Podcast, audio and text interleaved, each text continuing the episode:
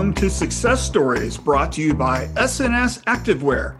I'm your host, Marshall Atkinson, and this is the podcast that focuses on what's working so you can have success too. How can screen printing a shirt or running a screen printing business factor in with the aspect of mental health? What about the concept of running a business with a bigger mission mentally? On today's Success Stories podcast, we're going to hear the amazing journey of Amber Massey, who runs T shirts for Hope in Fortson, Georgia, which is just 90 minutes south of Atlanta.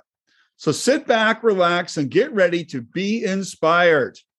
So, Amber, welcome to the Success Stories podcast. Thank you for having me.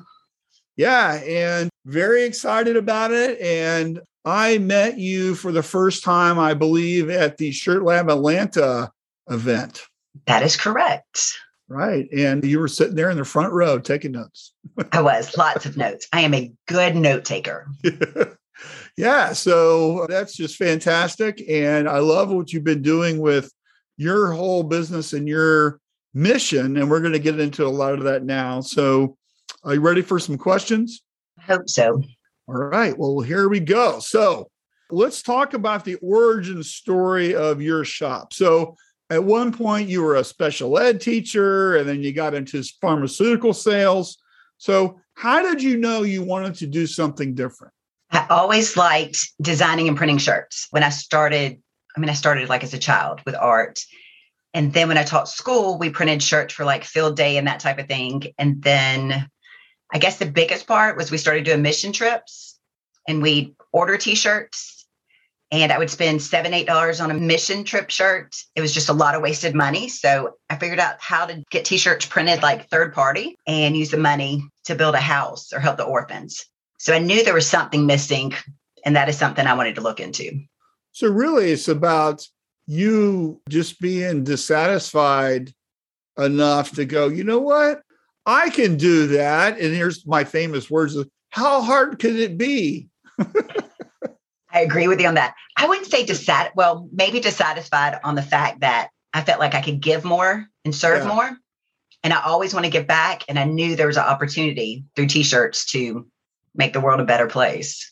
So when you got started, like walk us through with that, right? Did you buy a little manual press? I mean, what what were you doing? Okay, so I went from teaching school, I taught special ed for eight years. And then I didn't like being stuck behind four walls and felt like I could do more. So I went into pharmaceutical sales where I made a lot more money, but I was stuck in offices. So I decided I was going to do mission work full time and lots of prayer decided I was going to go buy a manual press, print as a hobby, help the missions overseas and that type of thing. My dad and I went to Atlanta and I ended up with an automatic a lot more than I expected, had planned for. So hold on. You went out and was hoping to buy a manual and then you ended up with an auto. Yes, not hoping. I had planned. Like I had the order form, paperwork, check, everything to buy a manual. Auto mm. was not even was not even a thought. I didn't know much about screen printing anyway, and I thought this will be a great hobby. Right. And so that's really jumping off the cliff here. and so, would you take some classes? How did you get started with that? Blindly.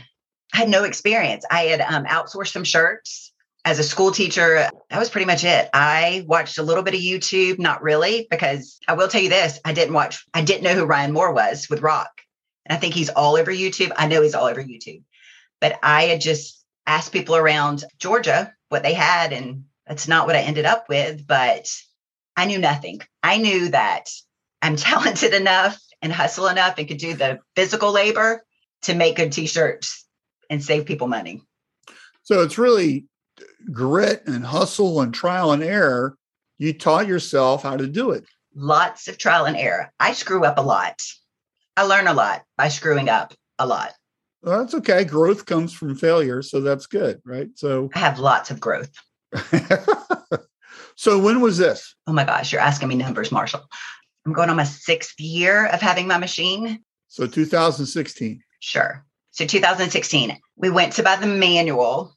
That didn't work out. So I bought an auto. I bought a ROQ YOU. And then ROQ YOU got stuck in Portugal during a storm and I'd already taken on a bunch of orders. So I ordered a Riley Hopkins and got it pretty quick. And I hired people who knew how to screen print to screen print because I had no idea. Okay, so hold on. So you bought an auto and couldn't get it, and then you ended up with a manual, which is what you wanted to begin with. Yes, and I still didn't know how to do it. I remember my first shirt, and it was just black ink on a performance, of course. Yeah. And I'm like, oh, no big deal. That stuff came out like marshmallow, burnt marshmallow. It was so thick. Um, it was awful. And, so then I thought, what the heck did I just do? And so you hired people who knew what to do? Kind of. I called a guy that I knew from church and I said, Hey, I decided to go into screen printing. Do you have any suggestions? He said, Don't. That was it. And I'm like, Wait, what do you mean don't? He goes, Don't. And he said, What did you buy? And I said, I got a manual. He goes, Send it back. And I went, But I bought an auto too. And he's like, Send it back. And I said, I can't. So I just said, Is there any chance you can just come to my shop and show me where to put the machines? I knew nothing. Like, yeah nothing. And he um, showed up and kind of taught me where to set it up and then felt sorry for me because he kind of started the same way and probably came out for about two weeks. And we would work from, I'd say 10 p.m. till 2 a.m. I paid him really well. That's all I learned. So all I knew was what he taught me. And then I started doing some YouTube. And everybody does things differently. I did learn that. And so that was 2016. How long did it take you to you felt like, you know, I'm pretty competent at this. I, am good at what I do. April 6, 2022. I'm just kidding. For those who don't know, that's today's date when we're that recording this. Today. I would say I really did not spend tons of time on it. Like full time in the shop, I'd spend a couple hours. I mean, I had to learn how to do emulsion. I had to learn how to do everything with no help. So it was just me for a long time. And then when COVID hit, I was a good screen printer before that, but when COVID hit is when I spent all my time on water base and just really fine tuning the chemistry of screen printing. So COVID is really when I figured out what works for me and what I love and all of that. I still don't love white plastisol ink. One day maybe I will, but I don't. Right. So you're just doing water based now? No, I've well, my goal was to just do water based. That is my passion. That is what I love after COVID, I lost a lot of business during COVID because, okay, just to clarify things, I'm not one of those women's lib, whatever things, but I lost a lot of business to male companies. They went around and just kind of said, hey, Amber does it as a hobby. You know, her husband makes all the money. I need to put food on my table. I lost a lot of customers because I didn't go around and say, hey, they're lying. Let me tell you the truth. So God definitely worked during then because it gave me some downtime. So anyway, recently, Marshall, you know I ramble. Recently, I picked up a lot of contract work, and we've talked about this. It's contract work, as in volume, but I get paid really well. They like plastisol. The construction industry likes plastisol ink. So right. I print plastisol because I get paid well. Right. So who are your typical customers now? Now that you know what you're doing and you're you've got your business going and so, who are you focused on? People who make a difference, groups that make a difference. I do a lot of mission based shirts. Where I spend my time is where I don't make physical money. So, I do a lot of adoptions, a lot of mission trips. I work with the colleges, like the diversity and the kids that are on limited budgets. I give more than I make, which I know is not a good business plan, but that's where I invest my time. The rest is I do a lot with a lot of women businesses. I would say that 75% of my businesses or my customers are women. And I lucked up to find a woman contractor who used to be in construction. So I work with her and she likes to support women. So that's worked out well. I don't even know if I answered your question. this week I printed shirts for an adoption, two adoptions, one for awareness. A lot of health awareness is diabetes, mental health. My number one passion right now is Al Anon, which supports families, friends, and children of alcoholics. Uh-huh. I do a lot of counseling and mentoring there. My background of in education and psychology. That's where my passion is to help others who don't have a voice to make a statement without having to say a word. That would probably sum it up. So, really, it's fair to say that you're using the apparel decorating business to augment your mission to help others. Absolutely. That's what it is. It is a powerful statement. I think it empowers people. Wear a shirt, screams, this is what I stand for, this is what I believe. But because I'm anxious or whatever the reason, it's not coming out of my mouth. And how's business? Is it growing? Is it where you want it to be? Business is growing. It is. It's growing for the right reasons. Just the networking. I've realized if you support other people's passions and what they believe in, they're able to share not only what they believe in, but also who they use, who supports them. That's been huge. I printed some face masks for an abused women's shelter that said, Love shouldn't hurt. I donated them. Off of that, probably picked up five or six steady big clients. So that's been kind of cool. Like I do things for the right reasons. And then people who are on the board who have money and want to spend money have used me. So not use me in a bad way, use me to get shirts. I do well making money off of people that have money. Right. Well, we know what you mean, Amber. And everybody reminds me nonprofit does not mean not for profit because I feel like I give a discount to everybody, which is fine. I have food on my table. Well, that's good. Like what you hear so far? Be sure to subscribe so you can get the latest from success stories.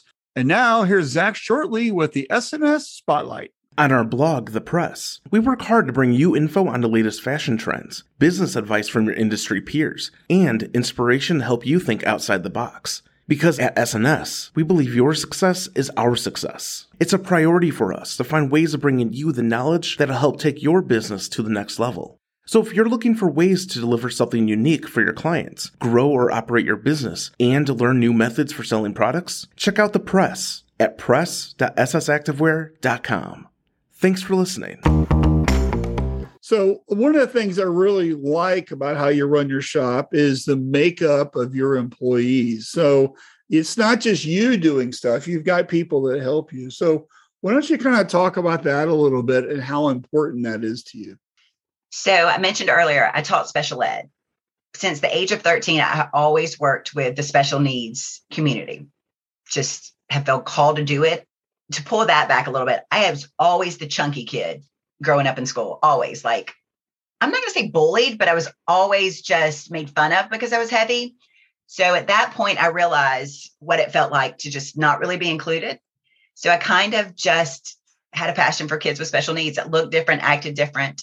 So now in the shop, I, well, I taught school, I told you that. I taught special ed for 12 years. I got out of special ed mostly because I taught EBD, which is emotionally behavior disturbed kids. And on the high school level, you can stay, I think, in school till 22. So my kids would go to jail on weekends for breaking the law, and then they could come to school Monday through Friday. So it was more of being like a security person than a teacher.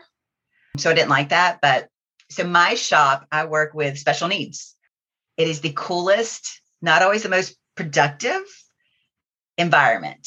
I have a neighbor, Jason. Jason's 47, physically he was in a wheelchair until middle school, maybe mentally behind, but loves coming to work. He loves life like I do, and he laughs with me. So our shop's pretty much ran by me, and Jason is my sidekick. Mm-hmm. As for the other special needs environment, I'm working with the high schools. They have off campus work where they, a lot of them, they go into churches and clean the churches and that type of stuff. But we're really working to allow them to come in and learn a trade. Not so much counting inventory, but organizing and that kind of stuff. And we allow them to print on the manual. And they get so excited and feel like they're really important and they belong. And I feel I feel joy out of that. And Jason gets to be the trainer. That's great. And so you're teaching people that hey, you can have a purpose. There's something that you can be doing and you can contribute. Yes, I think everybody wants to have a purpose and feel needed. And I think the screen print shop is my opportunity to give back that way. So when you're working with these folks, right? And sometimes it might take a little longer to do something. How do you allow for that time? Because this is such a deadline driven industry, right? We got a thing that's got to ship Friday, right? Are you kind of like knowing that it could take a little longer and that way you're not overbooking and over you know over promising yes I have a crew that comes in in the evenings, all adults. It started out with just women who were like struggling with postpartum depression or kids who were in college trying to pay their way through or to help their parents pay the rent. So we did that for about three years. And then the kids, you know, ended up graduating, that type of thing. But now I have three different guys that come in and we work night shift. So we start at 6:30 and work till 12:30. And then we also work on weekends with my kids and family. We don't miss deadlines ever. Mm-hmm. So that's kind of our something we stand behind that is great being a shop owner. I can work whenever I want to work. But I do have a crew that can come in when needed. But Jason and I print, I'd say 80% of our jobs. Usually my contract work, they give us 10 days to put it out. And I just know how quickly we can work. Right. So with these type of employees, if somebody listening right now wanted to, you know, maybe, hey, I would like to get into doing that, right? How should they get started or what should they be thinking about or, you know, a do's and don'ts kind of thing? There's several printers that I've met recently that have worked with special needs community. I think high school is a great place to start. Goodwill is a wonderful place to start. They have a list of employees that they can tell you like what their abilities are, what they can and can't do, how many hours they can work. Because a lot of the adults do get supplemental checks and they are only allowed to work a certain amount of hours without losing their checks.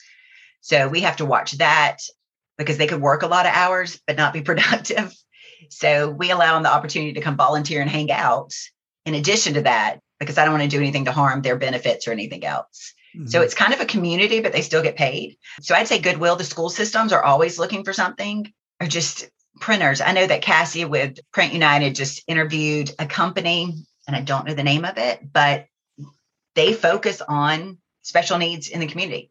Ryonet just posted special needs, I think it's in November, but they just made a post this past week and shows they have a lot of amazing people that just have some limitations or special abilities. So they would probably be more helpful to do it officially. Right. I've been to Spectrum Designs in New York, who are they have 70% of their staff on the autism spectrum. Yep. So. Which is amazing. Mm-hmm. And I think because of the fact that my degrees are in special needs and I taught special needs, it just comes easier.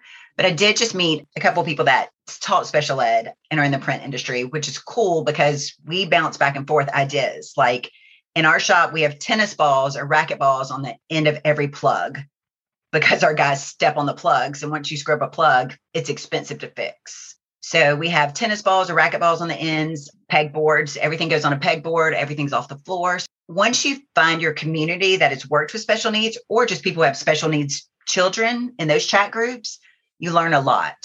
Yeah, what one of the things that that I've noticed is that you need to have more visual cues. You need to like really make it easy for people to grasp what the next thing is, what they should be doing.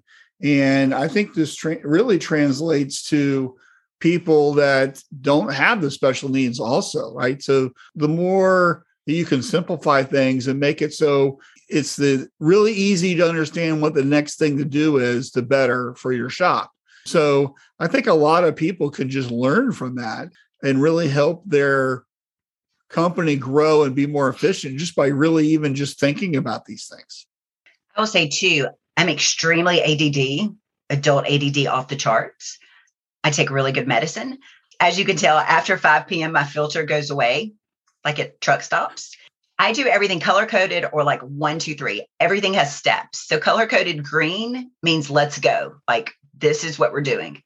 Yellow is next. And then red pretty much means stop, don't touch it. And we just do that with the traffic light because they're aware of that. Green means you can wash these. Yellow means don't. Red means we're doing these again. Everything's one, two, three steps. So when I say, okay, step one, they know that means the shirts are going on the cart. So we just keep it very simple, not only for them, but for me as well, because we have a lot of different things going on in the shop at once. So I think simplicity is great for everybody, especially for me. I just, right. I like simple. Hey, so you've got a kind of a special story about your logo. Can you share that with us? I do. It has taken me six years to decide on a logo. That's a long time, Amber. I know. And I still haven't finalized it. so not everything is simple with me. Here's my quote a chaotic woman, no, a passionate woman is worth the chaos. So I say that often. My grandmother's Japanese. She had a brain aneurysm and a stroke probably about 16 years ago. And we folded origami cranes with hope that she would recover. It is just a Japanese tradition. So that became something I knew I wanted as a logo. I knew I wanted to use the origami crane in some way because that was just it's something our family believes in. We believe in hope and the crane just represented that. So t-shirts for hope, the hope came from my grandmother. I don't love the name of my business. Your business name is awesome. What are you talking about? It's just people are like, "What? Like do you do shirts for Africa?" And I'm like, "We will."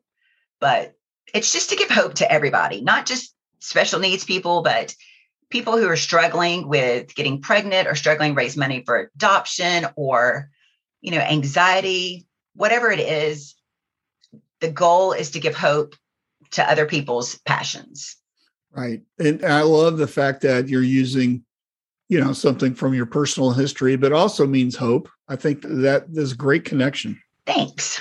I'm going to finalize my logo soon and then i'll have business cards. So what's next for you amber? I mean uh, the last time i saw you you were uh, hanging out at long beach running a ROQ at, at the booth there right? So what gets you excited? What are you really focused on for this year or, or upcoming? My oldest graduates from college. My youngest graduates from high school. I want to get better at printing. I want to travel. I want to see other shops. I want to help other shops. The trade show was amazing. That's the first official trade show I've been to besides going to buy my machine and having no clue. It was just awesome being able to meet new people and just to see what's out there. So I definitely want to do more of that. I did print hustlers this year, which my brain was on fire. So I can't wait to do that again. So I don't know. I know I want to print a lot of water base. I want to teach other people to print water base. I want to teach other screen printers so the screen printing industry doesn't get outsourced to another country, in all honesty. I want to keep jobs here in the US. I want to support as much as we can in the US. And I want people to be excited. And in addition to that, with my one son graduating, my other one going to college, and I have all these degrees, I also don't feel like you have to have a college degree to do something you love and make good money. And I want people to see that too that there's trades you can love and do pretty well financially right it's just a matter of finding your your niche and your mission and i think you've uh, certainly done that and i love the way that you've connected your passion for teaching your passion for being creative and then also for making a difference and all into one thing you've rolled it up like a little hope burrito I like burritos, just not from gas stations, truck stops. okay, well, great. So, Amber, thank you so much for sharing your story of success with us today. If someone wants to learn more about what you do or maybe how you can help them, what's the best way that they can contact you? My company name is T-shirts, T S H I R T S for hope. My website and stuff is TS F O R Hope, which I don't even think TS is a legit word. I think it has to be hyphenated or an apostrophe, whatever. So it's TS for Hope or just Amber P. Massey, and it links to everything. Just three quick things. One, ROQ has rocked together the diversity forum. That is a great place when you were asking about how to get connected with special needs. There's a lot of information there on diversity and working with special needs. So that's a good place to go. And then the apparel list, I t- mentioned Cassie just did an article about the shop that you had mentioned. So that's, you know, you read the articles and then there's links off of everything else. And I think you posted actually on Twitter about that shop. Um, well, I've recorded a podcast with okay. them and I was just there with my uh, Adventures in Apparel Decorating film crew, and we'll have an episode coming out later this year. So, watching podcasts and social media is a great place and I've watched all your stuff, so I'm not sure which one it is. But if you just follow other passionate people, it's easier to find it. So there's lots of resources. You just got to find the ones that you connect with. It's out there. You don't have to reinvent the wheel. Great. Awesome. Well, thank you so much, Amber. You've been great and keep it going. Well, that's our show today. Thanks for listening and don't forget to subscribe so you can stay up to date on the latest success stories episodes. Have any suggestions for future guests or topics? Send them my way at marshall and marshallatkinson.com and we'll see you next time.